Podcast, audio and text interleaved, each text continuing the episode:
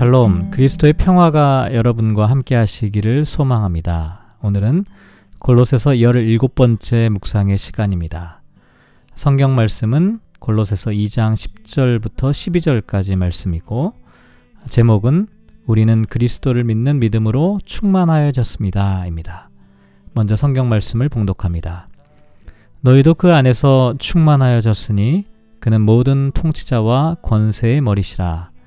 또 그 안에서 너희가 손으로 하지 아니한 할례를 받았으니 곧 육의 몸을 벗는 것이요 그리스도의 할례니라. 너희가 세례로 그리스도와 함께 장사되고 또 죽은 자들 가운데서 그를 일으키신 하나님의 역사를 믿음으로 말미암아 그 안에서 함께 일으키심을 받았느니라. 아멘.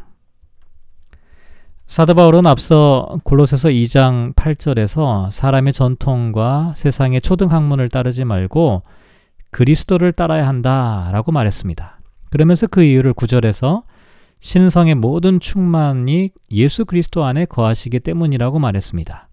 그런데 오늘 본문에 보면 그리스도인들이 예수를 따라야 하는 또 다른 이유를 말하고 있는데요. 그것은 10절을 보면 너희도 그 안에서 충만하여졌기 때문이라고 말합니다.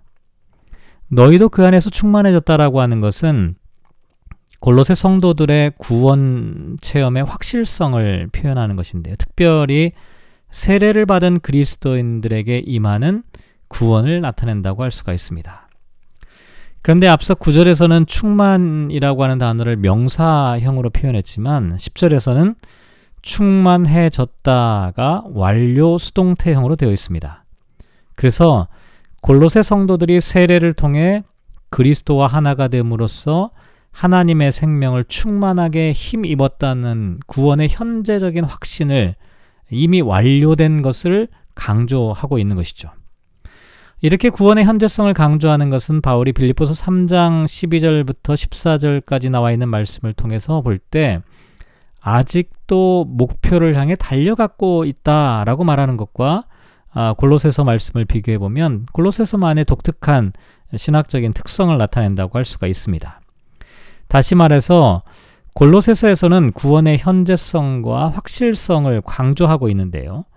왜냐하면 이 거짓 교사들과의 싸움이라고 하는 상황에서 비추어 생각해 볼 필요가 있다는 것이죠.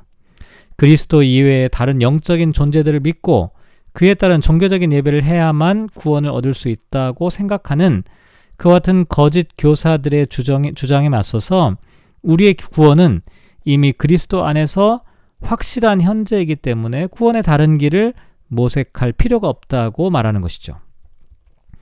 그리고 이렇게 우리의 구원이 확실하다고 말할 수 있는 이유는 10절 하반절을 보면 그는 모든 통치자와 권세의 머리이기 때문이라고 말합니다. 여기서 모든 통치자와 권세의 머리라고 하는 것은 현실적인 정치 권력을 나타내는 것이 아니라 당시의 사람들이 인간의 삶과 운명을 지배하고 있다고 믿는 모든 영적인 세력을 표현하는 것입니다. 그래서 앞서 어, 골로새서 1장 16절에 나와 있는 그리스도 찬가에서도 만물이 그에게서 창조되되 하늘과 땅에서 보이는 것들과 보이지 않는 것들과 혹은 왕권들이나 주권들이나 통치자들이나 권세들이나 만물이 다 그로 말미암고 그를 위하여 창조되었다라고 말하고 있는 것처럼 여기서도 그리스도께서 부활 승리하심으로써 모든 영적인 세력 통치자와 권세를 물리치고 우주의 주권자가 되셨다고 말하고 있는 것이죠. 그렇기 때문에 그리스도 안에 있는 성도들은 확실한, 구, 확실한 구원을 얻었다라고 말할 수 있는 것입니다. 또한 11절을 보면 또 그 안에서 너희가 손으로 하지 아니한 할례를 받았으니 곧 육의 몸을 벗는 것이요 그리스도의 할례라고 말합니다. 이것은 10절에서 그리스도인들이 어떻게 그리스도 안에 충만하게 되었는지를 구체적으로 말하고 있는 것인데요. 손으로 하지 아니한 할례라는 이 표현은 유대교의 할례와 그리고 기독교의 세례가 근본적으로 차이가 있다는 것을 암시합니다. 특별히 이 세례는 할례와는 달리 육의 몸을 벗는 것이다 이렇게 말하는데요. 여기서 벗는다라고 하는 표현은 완전히 결별한다, 떠난다, 결코 되돌아갈 수 없는 상황, 과거와 현재의 철저한 분리를 나타내는 표현입니다. 그러니까 육의 몸은 옛사람을 나타낸다고 할 수가 있고 결국 육의 몸을 벗는다라고 하는 것은 죄와 죽음의 지배 아래에 있던 옛사람을 완전히 벗어버리고 새로운 사람으로 다시 태어나는 것이기 때문에 유대교의 육체에 하는 할례와는 근본적으로 다른 그리스도의 할례가 바로 세례라고 말하는 것입니다. 이렇게 그리스도께서 죽음과 부활을 통해 새로운 창조와 구원을 시작하셨는데요. 성도들도 예수 그리스도의 이름으로 세례를 받음으로써 그리스도께서 이루신 창조와 구원에 참여할 수 있게 되었습니다. 그래서 12절 말씀에 보면 너희가 세례로 그리스도와 함께 장사되고 또 죽은 자들 가운데서 그를 일으키신 하나님의 역사를 믿음으로 말미암아 그 안에서 함께 일으키심을 받았다라고 말합니다. 어쩌면 이것이 골로새서의 가장 중요한 핵심적인 메시지라고 할 수가 있는데요. 골로새에 있는 성도들은 그리스도와 함께 죽었고 그리스도와 함께 일으키심을 받았는데 이렇게 함께 죽고 함께 살아라는 그 상징이 바로 세례 가운데 담겨져 있다는 것이죠. 그런데 이 부분을 로마서 6장 말씀과 좀 비교해 보면 로마서와 달리 골로새서에는 예, 종말론적인 유보가 없습니다. 다시 말해서 로마서 6장 4절을 보면 그러므로 우리가 그의 죽으심과 합하여 세례를 받음으로 그와 함께 장사되었나니 이는 아버지의 영광으로 말미암아 그리스도를 죽은 자 가운데서 살리심과 같이 우리로 또한 새 생명 가운데서 행하게 하려 함이라 이렇게 말합니다. 이 미래가 열려 있다는 것이죠. 세례를 받은 사람은 그리스도와 함께 이미 죽어서 과거에 장사되었지만 그와 함께 할 부활은 미래의 것으로 남겨져 있습니다. 그래서 로마서 6장 5절을 보면 만일 우리가 그의 죽으심과 같은 모양으로 연합한 자가 되었으면 또한 그의 부활과 같은 모양으로 연합한 자도 되리라고 미래형으로 표현하고 있습니다. 하지만 골로새서에는 세례를 받은 그리스도인들이 이미 그리스도와 함께 일으키심을 받았다라고 완료형으로 표현하고 있죠. 로마서의 희망이 골로새서에는 이미 완료된 현실입니다.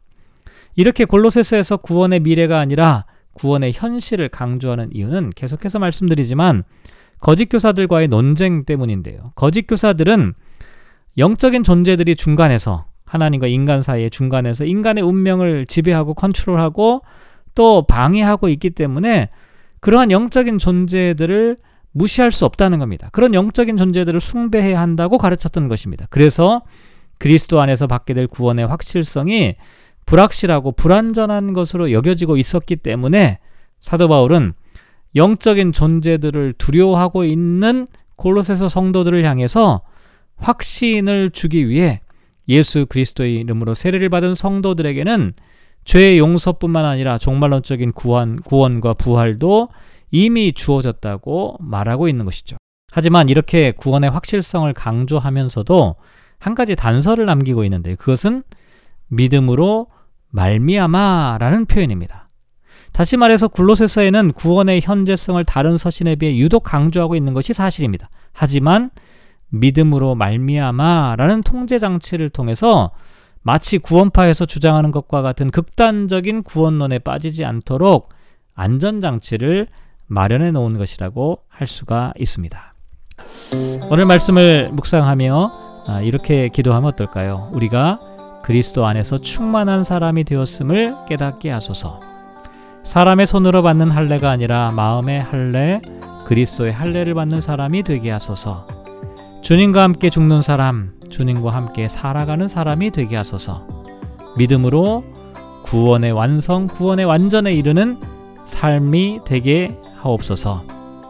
사랑하는 성도 여러분, 오늘 말씀을 묵상하며 하루의 삶을 살아갑니다. 하나님의 구원이 불완전하기 때문이 아니라 우리가 하나님의 구원에 대하여 믿음으로 응답하지 못하기 때문입니다. 바울의 강조점은 여기에 있습니다. 하나님의 구원은 완성되었다는 것이죠. 예수 그리스도를 통하여 완성된 구원을 우리들에게 선물해 주셨지만 우리 가운데 여전히 하나님에 대한 의심과 불안으로 우리는 그 완성된 구원을 이루며 살지 못하고 있을 뿐이라는 것이죠. 간절히 바라기는 오늘 하루 저와 여러분의 삶 가운데서 완성된 하나님의 구원이 우리들의 삶의 여정 가운데서 성취되어가는 충만하게 되어가는 그와 같은 은혜가 있기를 주님의 이름으로 축복합니다.